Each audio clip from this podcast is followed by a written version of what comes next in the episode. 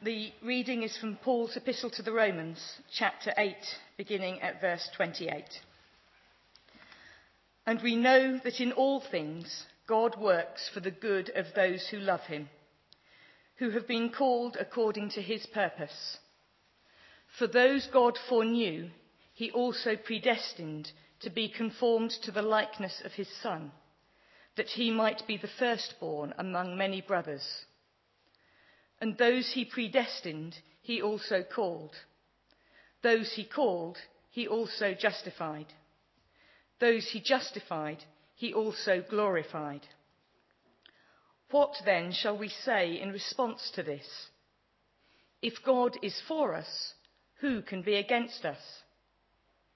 He who did not spare his own son, but gave him up for us all how will he not also, along with him, graciously give us all things? Who will bring any charge against those whom God has chosen? It is God who justifies. Who is he that condemns? Christ Jesus, who died, more than that, who was raised to life, is at the right hand of God and is also interceding for us. Who shall separate us from the love of Christ? Shall trouble or hardship, or persecution or famine, or nakedness or danger or sword? As it is written, For your sake we face death all day long. We are considered as sheep to be slaughtered. No, in all these things we are more than conquerors through him who loved us. For I am convinced that neither death nor life, neither angels nor demons, neither the present nor the future, nor any powers, neither height nor depth, nor anything else in all creation will be able to separate us from the love of God that is in Christ Jesus our Lord. We're going to turn to Romans chapter 8, please. A classic in its own right. I'm sure you are aware of that. And this is the heading we have Our Suffering and God's Love. The best way that I can begin is to quote that consummate expositor, uh, John Stott and um, he says that without doubt, one of the best known, best loved parts of the Bible is Romans chapter 8. And he goes on to say this in context it is a ray of sunshine breaking through the stormy clouds of Romans 7, where with a desperation you have the Apostle Paul crying, Oh, wretched man that I am. Who shall set me free from this body of sin and death?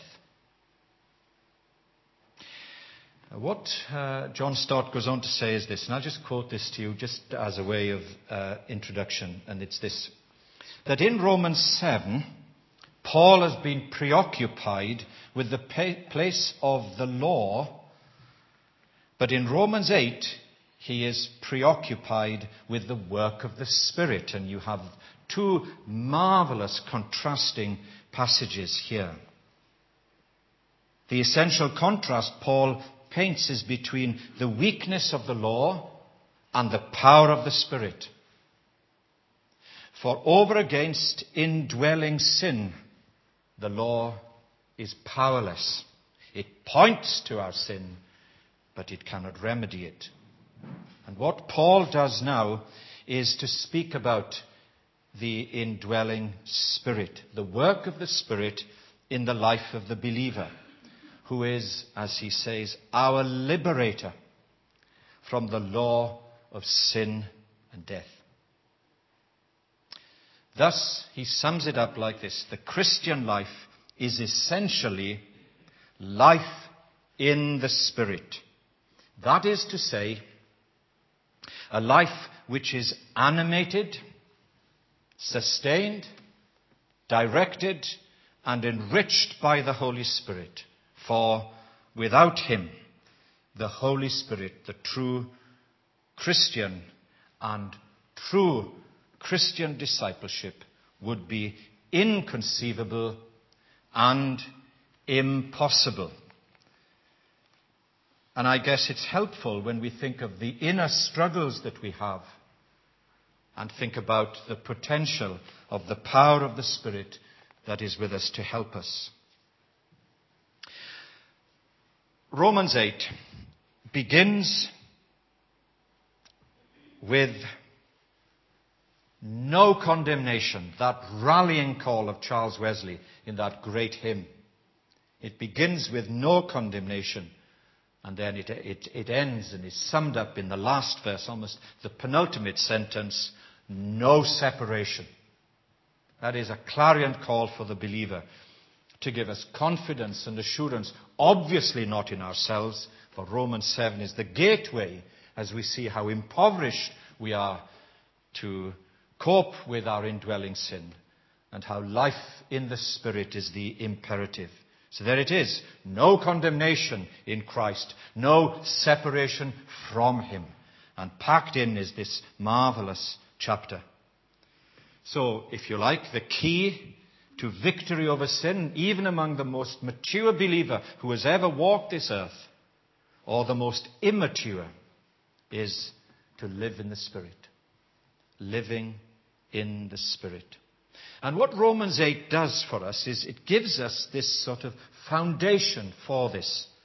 We've already seen that we are to be spiritual groaners, this inner groaning of the work of the Spirit as we long for God to work in us and through us. But we're not to be whingers or complainers. The one is negative, the other one is productive and positive as we work out our Christian lives. So Romans 8 gives us the foundation of this life in the Spirit. And I just want to give three quick headings and then uh, four questions. First of all, here it is, this word justification. Justification, which really means I am alive in Christ. So, as we began Romans chapter 8 verse 1, therefore, yes, here's the struggle with the flesh, there's the sinful nature. Why am I like what I, what I am so often? However, in Christ there is now no condemnation for those who belong to Him. And then looking at verse 30 and 30 to 33. Just look at this. Those he predestined, he also called. Those he called, he also justified. Those he justified, he also glorified. He seems to pile on in, in, in the affirmative what it is to be alive in Christ. And then this series of questions. Verse 33 What then shall I say in response to this? If God is for us, if God is for us, who can be against us? And a whole series of questions are posed. But it's a wonderful promise, isn't it? It's a wonderful promise for the believer. However difficult, however much we mess up, however we have setbacks and, and, and disappointments, either with other people or ourselves, we are alive in Christ Jesus.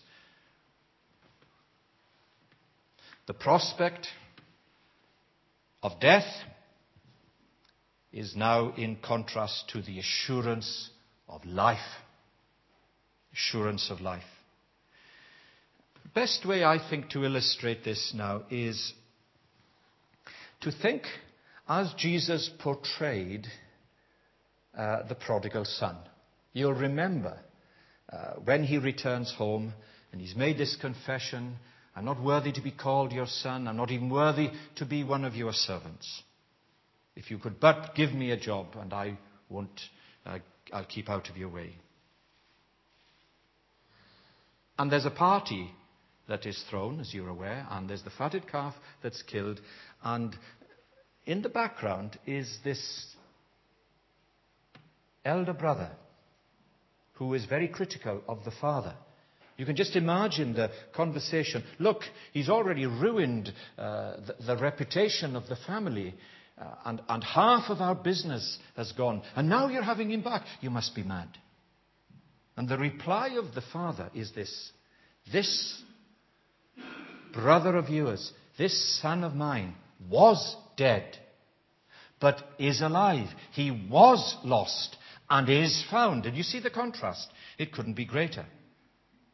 If you've seen that wonderful portrait of Rembrandt, the original is in, in, um, in Moscow, in, in the museum, in the art gallery. And you see the father greeting the son, and the son is kneeling there. And yet, in the background is the elder brother distancing himself, not wanting to be part of this. For to admit that you've messed up, to admit that you are dead, to admit that you are lost, to admit that without the forgiveness of the Father, you have nothing and you are nothing. And it is right that we should celebrate. And there are times, you know, when people want to turn the Christian life into a, a funeral parlor. And the Father says, no, it's a party, it's a celebration. Now, of course, there's place for both, but in this context here, justification is I'm alive in Christ. He has done it. He's forgiven me. He's reconciled me. He's brought me back. And, and the death of Christ wasn't then just to save us. I don't want to minimize our salvation. That's a, a, quite a sentence to make, isn't it? But I say it again, it wasn't just to save us, humble and glorious as that is, but it's to change us. That is the point. I never forget when Marilyn Baker came to our church, oh, some 15 years ago or more, and she had just written that song, Jesus, you are changing me. The blind singer, Jesus, you are changing me. By your Spirit, you're making me like you. You're the potter. I'm the clay. Help me to be willing to let you have your way. And somebody there said to her, When you get to heaven, first thing that will happen to you is you will see Jesus. Not something. But now, you're changing me. This work of grace is going on, whatever my circumstances. He saved me. And indeed, in a sense, the, the, the, encouragement and at the same time the challenge is that He's changing me. And justification then leads to sanctification. This, this is the next sentence that you have. If justification is, I'm alive in Christ, then surely sanctification is, I am living in the Spirit. Or to use the language of Galatians, where Paul speaks about the fruit, and he says, This fruit will come, but keep in step with me. Don't be out of step with me. Stay with me. Let's do this together. Sanctification, in contrast to justification, justification once for all, sanctification ongoing and continuous all the time. It's a process. And in Romans 8, the Holy Spirit affirms that God's love is invincible. It is invincible. And so the classic verse, here it is, that has sustained people in the most difficult of circumstances. It's very humbling for me to have known some Christian people who have gone through harsh and difficult experiences. And they would be able to say, you know, this experience is not good, but God is good. And we can misunderstand Romans 8:28, can't we? All things do work together for good, but not all things are good. There's nothing good about cancer. There's nothing good about broken relationships. There's nothing good about Alzheimer's. People who've lost their dignity and purpose. And so we live in a world that is massively imperfect. And the imperfection impinges upon all of us all the time in varying degrees. And yet you could say, God works for good to those who love him. The classic statement is Joseph, isn't it? Where he'd been betrayed by his brothers.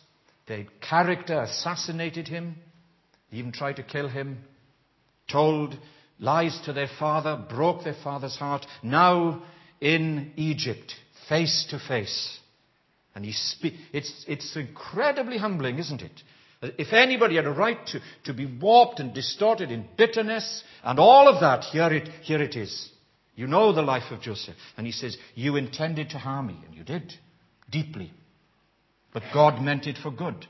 Joseph is saying Romans 8:28 long before it was written. And we need to do that. That God is working in all situations. So we are not saying everything is good.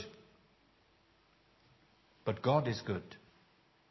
And He works in all situations. He's working for our good. But I guess the one thing that is often left out um, in Romans 8:28, where Paul seems to imply, now you actually know this. Do you see what he says? For we know. Well, do you? Do you really? Come on, you, you in your mind now, where you've got stuck, do you know that God is working for good in that situation? It's, it's patently not good, and it's not fair. But do you know? Really know? Do you know subjectively, experientially? Paul seems to imply that's the life of the Spirit. That's the life of sanctification. That his providence is good. That his power is invincible. And his ultimate purpose is for his glory and our good. And that's why we can say Romans 8:28. And then we come to the last, and this, and there is a progression here, isn't there? Justification, alive in Christ Jesus. Sanctification, keeping in step with the Spirit. Glorification. I am secure in God's presence. I am secure in God's presence. So, verse 29 For those God foreknew, he also predestined to be conformed to the likeness of his Son that he might be the firstborn among many brothers. Those he predestined, he called. Those he called, he justified. Those he justified, stay with it, he glorified. Secure in God's presence. Our mortality will one day put on immortality. And it's no wonder that wonderful declaration of Paul when looking at the harrowing experiences of life. Eye has not seen, ear has not heard, nor has it entered into the heart of man. It is inconceivable what God has prepared for those who love Him, and we have His presence with us. When we think about our mortality for a moment, maybe you, like me, you have uh, elderly parents. I mean, really elderly. My father's grown to 96. Um, when you co- compare, when I compare what he used to do as a, a steel worker, working all hours, and now frail and fragile, you realize something of our mortality. And if we should be blessed, and there's no, nothing sentimental about old age, nevertheless, we would experience that frailty. One day our mortality will be clothed with immortality. Glorification. And here I think we have a glimpse, just a glimpse of the glory of God as He's working with us, for us, and through us. Well, okay, what is this glory then? Well, literally, the literal meaning is manifestation of His splendor. God revealing His splendor, His glory. But that's the thing that Paul had said previously, the very thing of which we fall short of. Do you remember? All have sinned and fallen short of the glory of God. Well, that which we were falling short of now has been made good. We receive His glory. But the challenge here is yes, we receive it, but the challenge is reflect it. Reflected glory, like Moses. The glory of God. And surely, surely there is, and this is the, the title of the sermon, our suffering and God's love. Is that, is that such a contradiction? It seems to be sometimes.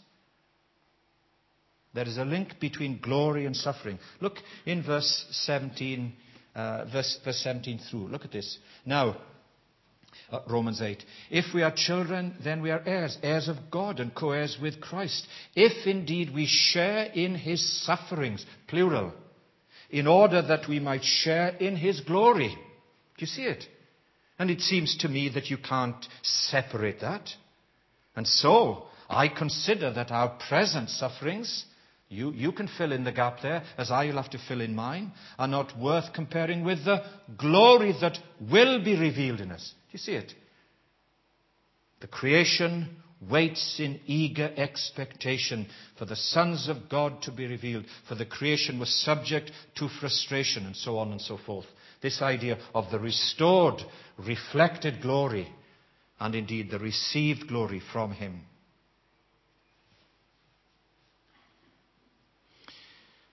So, our destiny, our destiny is a new body and a new world in the language of Romans 8 18 to 20. A new body and a new world. Doesn't your heart sink when you see the, the spillage of this oil in New Mexico? And think of the implications of it in terms of the ecology. It's easy to criticize. We're all dependent on oil. One day, a new world and a new body. Our suffering now, God's glory now, and our destiny. I am so secure in God now that I receive His glory and perhaps unintentionally or unconsciously I reflect this glory in my relationships in a world tarnished and polluted by human sin and selfishness. So, what about these, very quickly, these four rhetorical questions? Uh, for you doing your GCSEs here, you know that a rhetorical question is, is both to persuade but also to produce effect. So the question isn't sort of asked to give information as such. The information is already assumed. You, you, you, you have this. The rhetorical question is to produce the effect in you. So, these questions, there are five asked, but we're going to concentrate on four because two of them are almost the same. And let's just look at these as we conclude. Romans eh, eh, 28 to 31. Here's the question. If God is for us, who can be against us? That is a good question to ask. It's one of these things where you speak perhaps to your children or, or, or to, to, your friends or in, in, a prayer group or perhaps a colleague at work. Look, these terrible things are happening. But you know, if you've got God in your life, nothing can shake me. And you'll see in a moment that, that, that Paul seems to exaggerate with the sort of things that can be brought against us. Now, of course, no one is saying that there aren't temptations distractions within and without. Sometimes the, the type of nature that we have, some of us are naturally pessimistic, introvertish. And some of the struggles that we have are, are part of that temperament. So we can say in situations that we face, whatever we like, if, if I've entrusted my life to God, He will not abandon me. And how, why do I say this? Well, look, the Christian has an invincible trio. We call it the Trinity. An invincible trio. You see in verse 26, there it is. Just, just read this. In the same way, the Spirit helps us in our weakness. We do not know what we ought to pray for, but the Spirit Himself intercedes for us with groans that words cannot express. So, what is that? The Holy Spirit is helping me. I'm facing some particular weakness, problem in the family, a disappointment, strained relationship, prospect of unemployment, ill health, treatment, becoming a patient in the NHS. The Holy Spirit is helping me. But then, secondly, look at verse 28. God is working for me. All things work together for good to those who love God. So we're beginning to answer the question uh, if God is for us, who can be against us? Well, in what sense is He for me? In this sense, the Holy Spirit is helping me. God is working for me. And look at verse 34. Christ is praying. That's a wonderful thing. Maybe, like me, you're not so good at uh, your prayer life very often. Well, look, verse 34. Who is he that condemns Christ Jesus, who died more than that, who was raised to, raised to life, is at the right hand of God, who is also interceding for us? So there's good, three good reasons. Three good reasons. The invincible trio. God is for me. Who can be against me? Secondly, God graciously gives all we need. Now, of course, we, all, we know it doesn't mean He gives us what we want, but what we need. And sometimes some of those things overlap somewhat.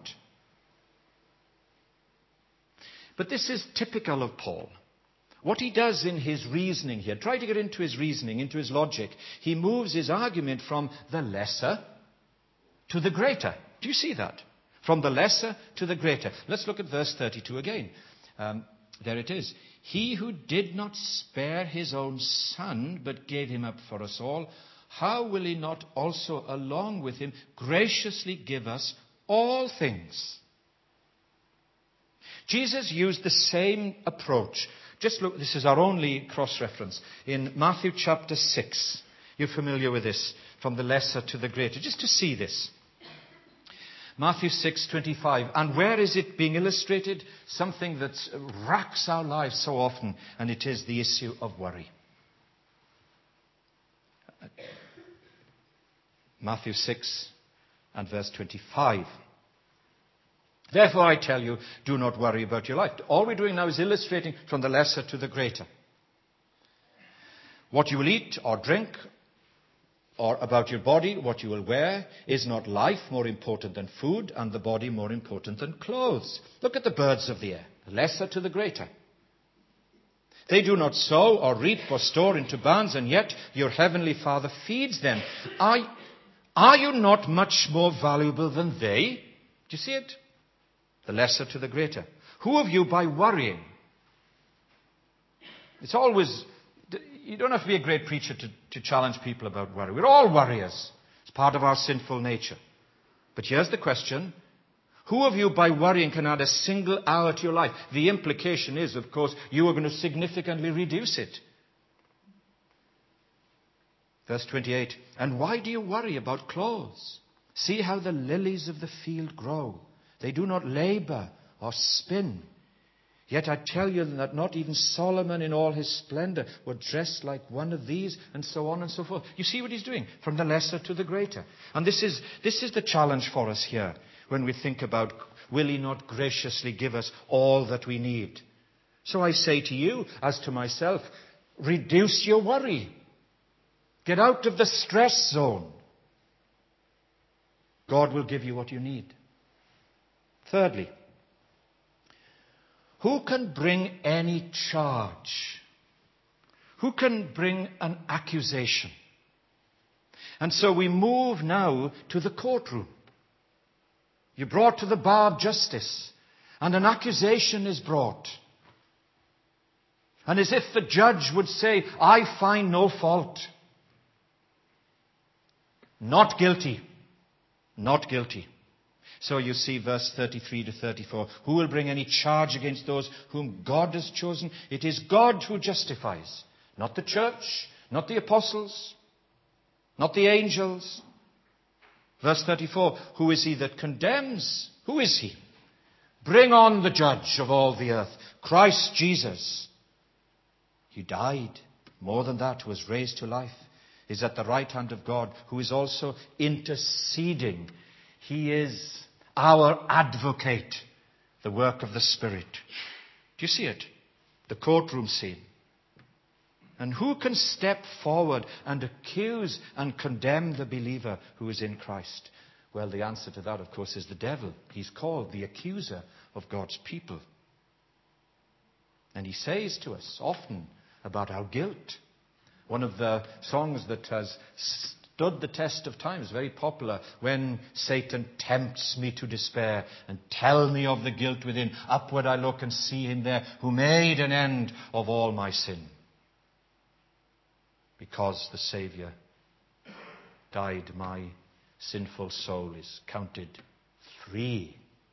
God the just is satisfied. He looks on Jesus and he issues a pardon to me, not guilty. And the last question. With this we close. Verse 35. Who shall separate us from the love of Christ? And now it almost becomes, almost I say to you, the language of exaggeration. Look at it for yourself. Think of these things that are piled up as the Apostle Paul begins to make suggestions of things that could separate us from the love of Christ. Verse 35 shall trouble. Sometimes you hear people say, I'm not in a good place. Trouble. Hardship. Persecution. Famine nakedness, danger, sword. As it is written, For your sake we face death all day long, we considered as sheep to be slaughtered. No, not so. In all these things, ah, that is so powerful, isn't it? It's not that these things are not going to come. They'll come. They are coming. Some have already had them in good measure, lesser, and for others more, yes, but they'll come. Now, this is the conviction with this rhetorical question Who can separate us from the love of Christ? Verse 38 For I am convinced, I'm persuaded that neither. And he begins with the big one, doesn't he? Deal with that one, and the others will find their place. Death. I am convinced that neither death nor life, neither angels nor demons, neither the present nor the future, nor the powers, neither height, depth, or anything else in all creation will be able to separate us from the love of God that is in Christ Jesus our Lord. Those are good questions to put to ourselves as we live out our Christian life, as we face some of these ongoing difficulties. Paul makes a formidable list of troubles. I don't know how you relate to them. These hardships and trials that come, the threats of a hostile, pagan society. It wasn't easy to be a Christian in Rome. It isn't easy to be a Christian now. It never has been. I'm almost tempted to say if it is easy, there's something wrong. And the inevitable times of economic hardship and the possibility of martyrdom for the faith. We read about these things. They, they, they happen all the time in the church out there, far away. Who's to know? And having concluded, Paul seems to say that we are hyper conquerors. I had to take a deep breath uh, because I would say hypochondriacs. There are plenty of those out here, but no, hyper hyper conquerors. Look at verse 37. In all these things we are, what is it to be more than a conqueror? More than conquerors, not hypochondriacs. Hyper conquerors through the victorious power of the risen Lord, wherever He has placed us now at this particular time. Our God is invincible. And through our relationship with Him, we may enjoy this abundant grace, full of spiritual energy and power. That's the spirit that we need. And whatever our suffering, God's love will prevail. It is invincible. I want us to sing this final hymn now, which is a rare example of devotion and theology as it comes together. Just make it our prayer as we bring our service to a close and think about these questions and the affirmation of what it is to be safe in Jesus Christ. Immortal honors rest on Jesus' head. My God, my portion, and my living bread. In him I live. Upon him cast my care. He saves from death, destruction, and despair. He is my refuge in each deep distress. The Lord, my strength and glorious righteousness. Through floods and flames, He leads me safely on. And daily, makes his sovereign goodness known. And our response at the end of it is like a summing up if all this is true, oh, that my soul could love and praise him more, his beauties trace, his majesty adore, live near his heart, rest in his love each day, hear his dear voice, and all his will obey.